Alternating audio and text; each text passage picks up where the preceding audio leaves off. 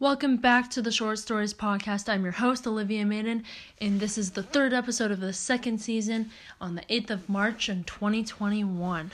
First of all, I want to say happy birthday to my cousin Brant and to my friend Brooke. You guys are all awesome people. There are a lot of March birthdays this month that I know of. My cousins and I, and myself, I have my birthday this month as well, St. Patrick's Day, which is uh, interesting because it's a green holiday. Yeah, that's not my favorite color. Anyways, today we're going to start out with this thing called Story Corpse, where this website they have these true stories of people that are doing things to help each other or just stories that are true that are probably touching people's lives. But today it's going to be called Remembering DJ Simonds, Officer Injured During Capture of Boston Marathon Bombers. It starts saying that on April 15th in 2013, two explosives near the finish line of the Boston Marathon detonated within seconds of each other, killing three people and injuring over 200 others. In the days following the attack, a massive manhunt took place. Four days later, police confronted the bombers on a suburban street in nearby Watertown, Massachusetts. Boston police officer DJ Simonds was one of the officers who arrived on the scene. He was injured by a homemade bomb the Tsarnaev brothers threw at police. Simonds' injuries led to death almost a year later. At Story Corpse, his parents Roxanne and Dennis Simonds sat down to remember their son. And then it shows this picture of this police officer looking very serious and him with his family. And there's this video of his parent, I'm pretty sure they're his parents, has just said that they're going to talk about his experience with those bombs. On April 15, 2013, two bombs exploded near the finish line of the Boston Marathon, killing three and injuring over 200 people. In the days following the attack, a massive manhunt took place, and four days later, the police confronted the bombers on a suburban street in nearby Watertown. This is interesting about this bombing. I actually didn't know about this. I don't know if you guys did, but it sounds like it could be a big deal. I mean, Boston police officer DJ Simonds was one of the officers who arrived on the scene, and he was injured by a homemade bomb the Tsarnaev brothers threw at police. Simonds's injuries led to his death almost a year later. And at StoryCorps, his parents Roxanne and Dennis Simonds sat down to remember their son. The day he was born, DJ came out with shoulders of a linebacker. He was the first baby I saw that had muscles. He wasn't really afraid of anything you know, like 10:30, he would literally take the dog outside and walk around the whole house. Make sure there's nobody on the grounds. Just... Sounds like he was like a police. He was already a police officer, basically, just in his house. You know, if you were younger, you might play fake police officer. Say, DJ, where you going? It's late. He would say, I'm doing a perimeter search, Dad. So when he told us he was going into the police department, I wasn't really surprised. You know, with the kids, I have this thing that I have to talk to them every day. But after the bombing, he called me and he said, Ma, I'm not going to be able to talk to you all the time right now. Right. They were on a major league manhunt throughout Boston. And DJ and his partners were able to corner the brothers, and they were some of the first ones on scene. They showed a clip on the television, and somebody was yelling. You guys got rifles? I turned to you and I said, that voice sounds familiar. It was instantly sent chills up to my back because I heard his voice. The bombs landed close to DJ and knocked him off his feet. We knew he had a concussion, but he said he was fine. But we knew something was a little different. Yeah, he was quiet. He said when he closed his eyes, he would see the bombs. I think it's actually really interesting.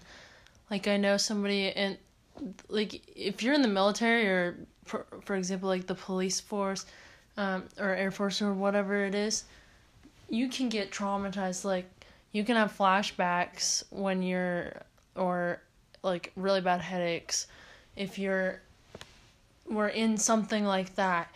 And I think that's what happened to him, where he had those uh, bombs almost kill him at the time, even though he died later, sadly. That was just very interesting to make note of.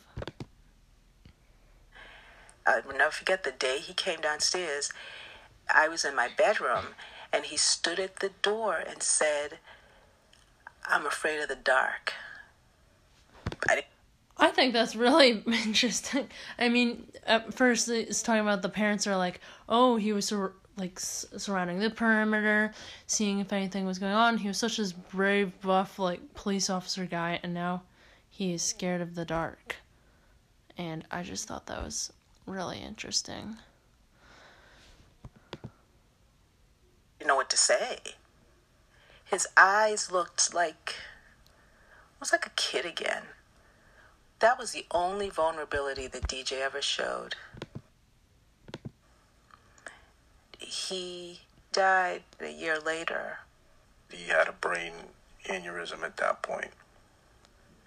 He used to lay on my lap and I used to rub his head. I miss that.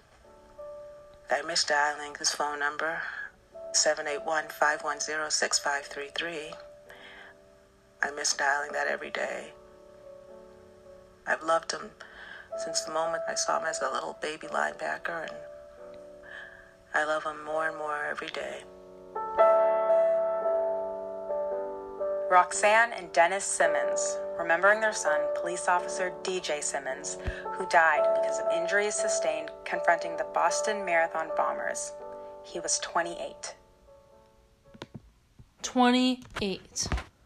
That is really young. I mean, in the picture, he looks around 30 something, but that's really young for a person to die, and that's really sad. Now that I think about it, I feel like there was this marathon where some people got hurt. This must have been that marathon, the Boston Marathon. That was just so interesting. Right now, we are going to be looking at this Storybird story by this art author actually there is an artist but there is an author uh, life's numbers 12965 they made this book called the socializing game. I i do not remember exactly why i chose this one. I thought i did something different but that's totally fine. Uh, that was an awesome story about that guy that he was i mean he was like super brave and then he turned kind of scared, which there's always a reminder that you should know where you're at in life. And I just, that was very, like, awesome. okay. Uh, this author wrote The Socializing Game, and we're just going to read the first chapter Adventure Camp. It had been a week since the last time I saw my family, and the more days that lagged on, the more I wanted to see them again. They left me at this place, a place they called fun and memorable. They were right about one of those, but wasn't memorable in the way they were thinking. Instead, it was a torture game of socializing, which I always seemed to lose at in any situation. I wasn't the friendliest of people, but I always chose to be that way. So then I could wiggle my way out of social situations like that.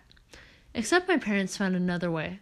They signed me up for a four week summer camp in the middle of the Rocky Mountains. At first, I laughed at them and told them to stop teasing me. But the more they talked about it, the more I soon realized that I would indeed be going to this summer camp. I would hitch a ride onto a plane to Colorado and then take a public bus all the way up into the mountains where the camp was located. I would stay there for a total of four weeks and then ride back down and fly home on another plane. Oh, and did I mention I would be doing this all alone? The wind chilled my bones, freezing my skin that was visible in the imitating, intimidating wind that wailed around me. The other kids around me didn't seem to mind the freezing temperature of the wind that tried to knock them over every second, I clutched myself, my arms tightly wrapped around me, hoping to ease my violent shivers. I stood at the edge of the trail, keeping to myself as the other chipper kids laughed and talked about their home life and schools. They were all from Colorado except for me. I was from Cannon Beach, Oregon, on the coast of the Pacific Ocean, where it was always foggy and quite chilly, but that was nothing compared to the Rocky Mountains in Colorado. Even though it was in the middle in the middle of June, the temperatures still crept under 40 degrees at night and wouldn't pass 70 during the days. The altitude didn't help at all. So my every breath was like trying to pull up a boulder to the top of a cliff every time we started to hike. I left my windbreaker back in my other backpack, which was located in, back in the small cabin of the main center of the camp. That was miles back, and I wouldn't reach it though I was downhill, even if I tried. We had two counselors, one a boy and one a girl.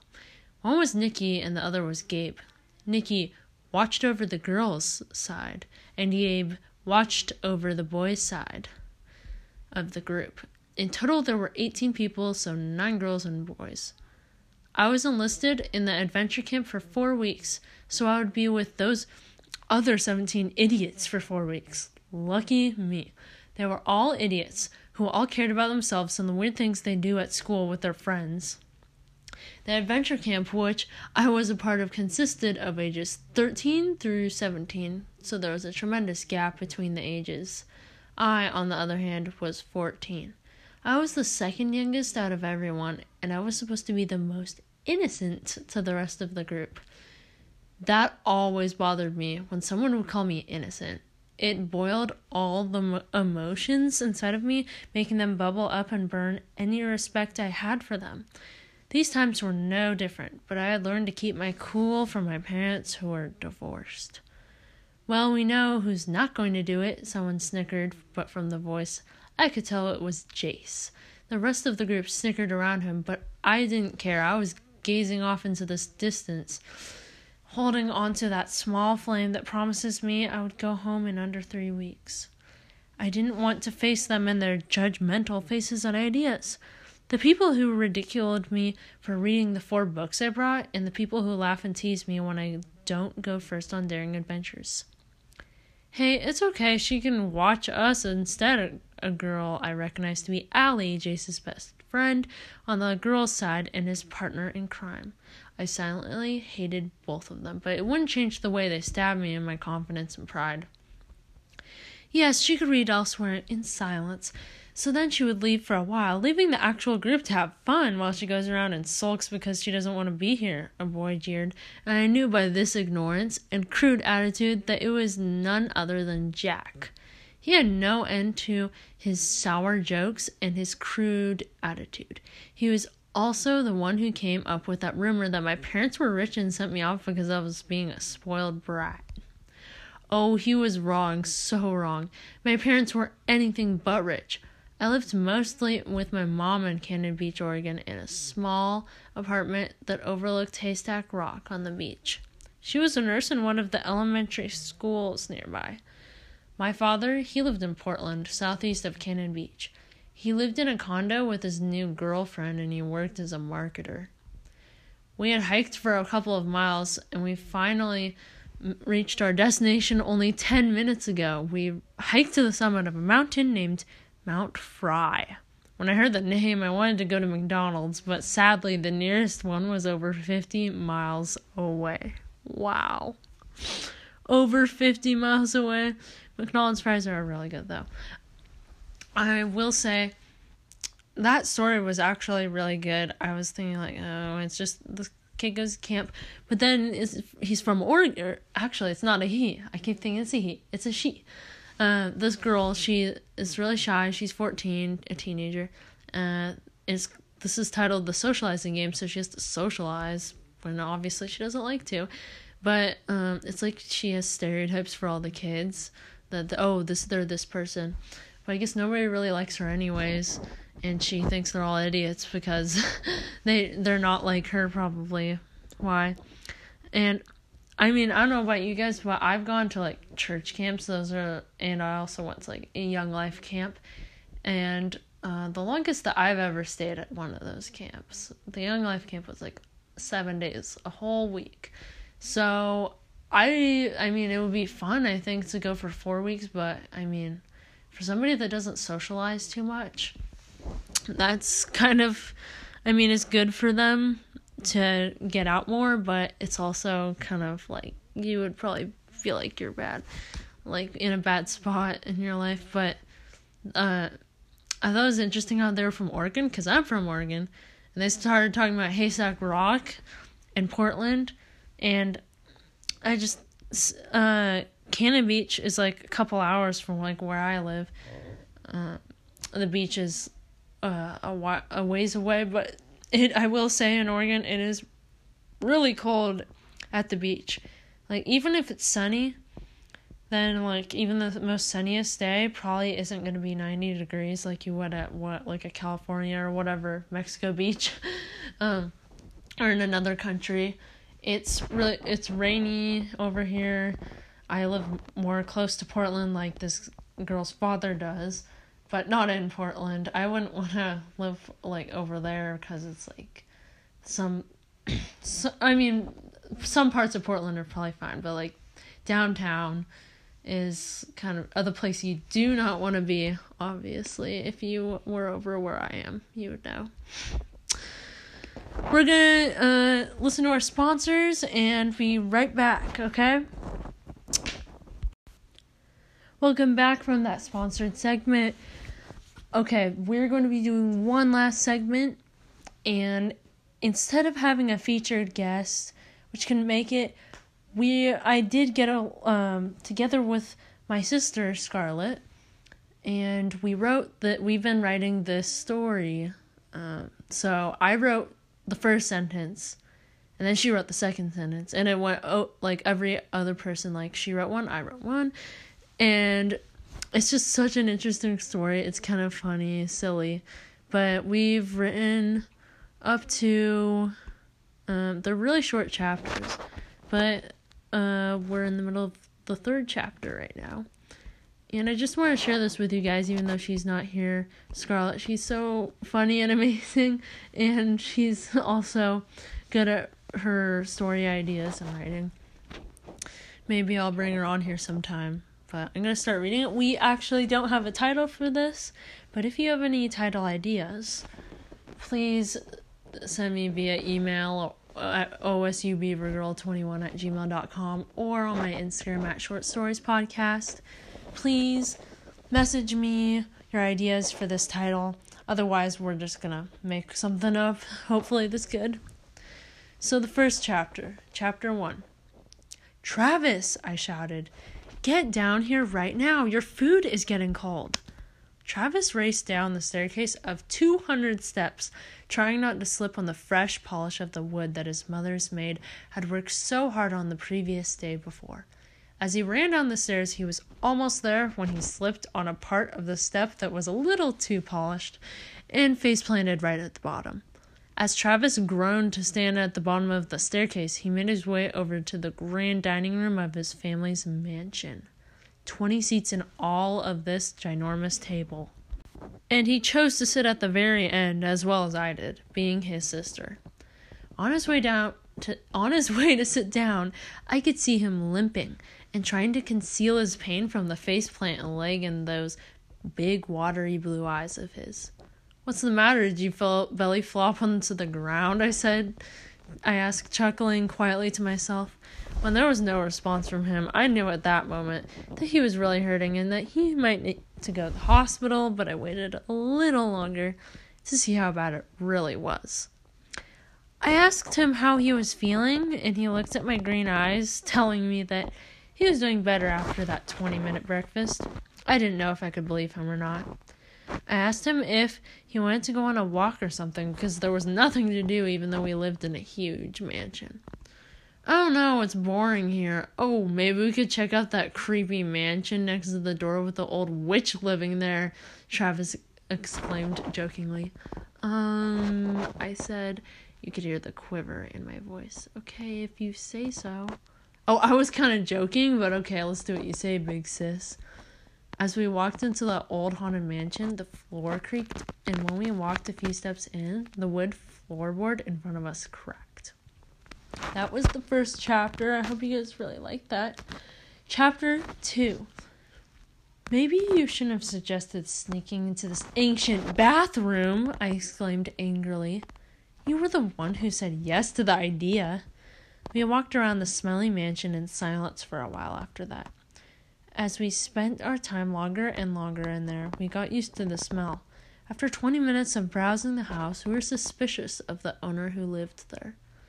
We looked around searching to clues when we stopped at a plant vase that we lifted up and found a key underneath.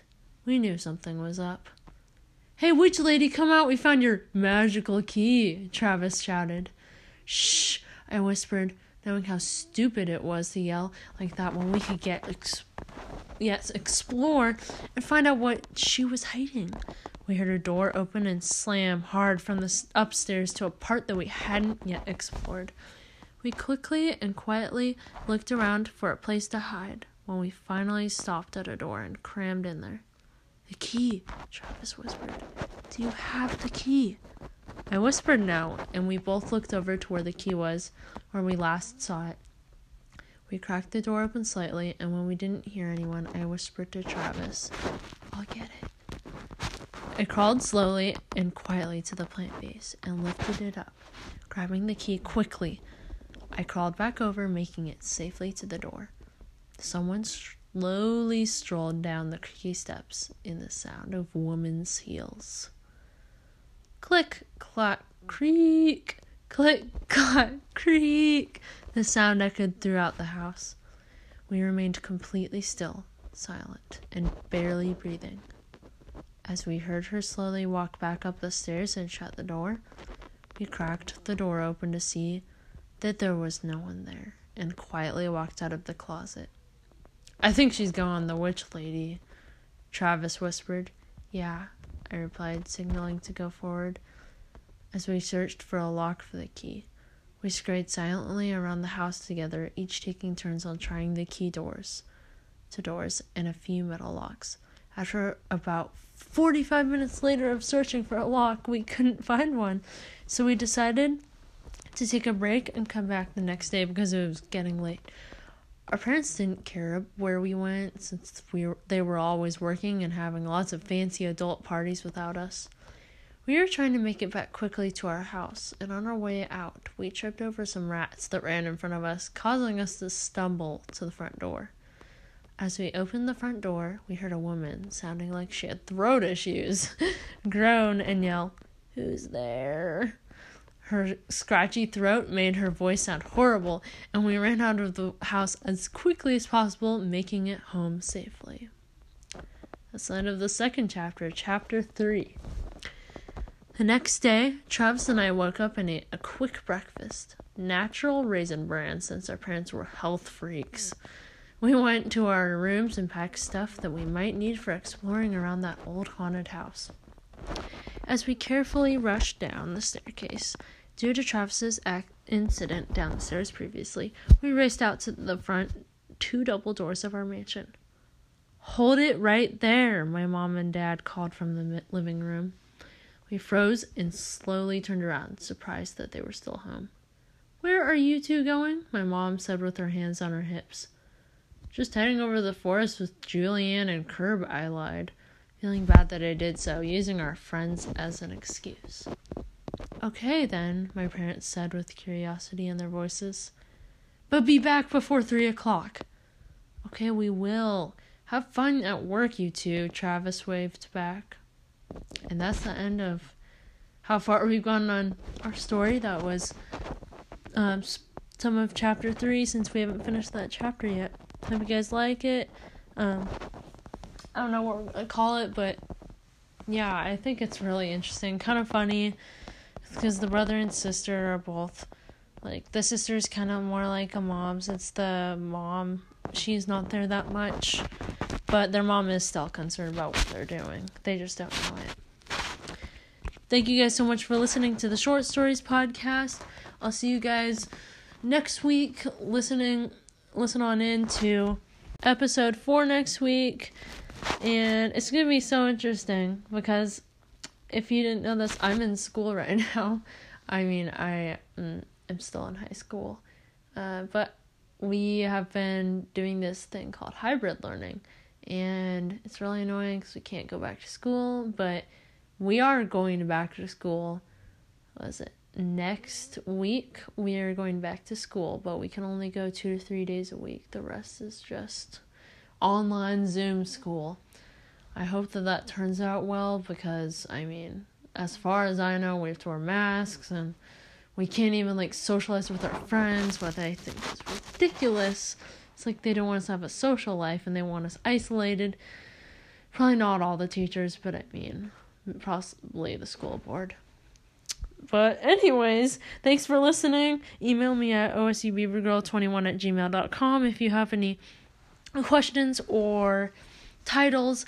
And I am going to be uploading a website soon so you guys can contact me there as well just on about me and this podcast and you can also find your uh, you can also listen to this podcast on anchor on spotify on google podcasts there's so many whatever podcast network basically. Um yeah see you guys next week. Make sure to tune in. Adios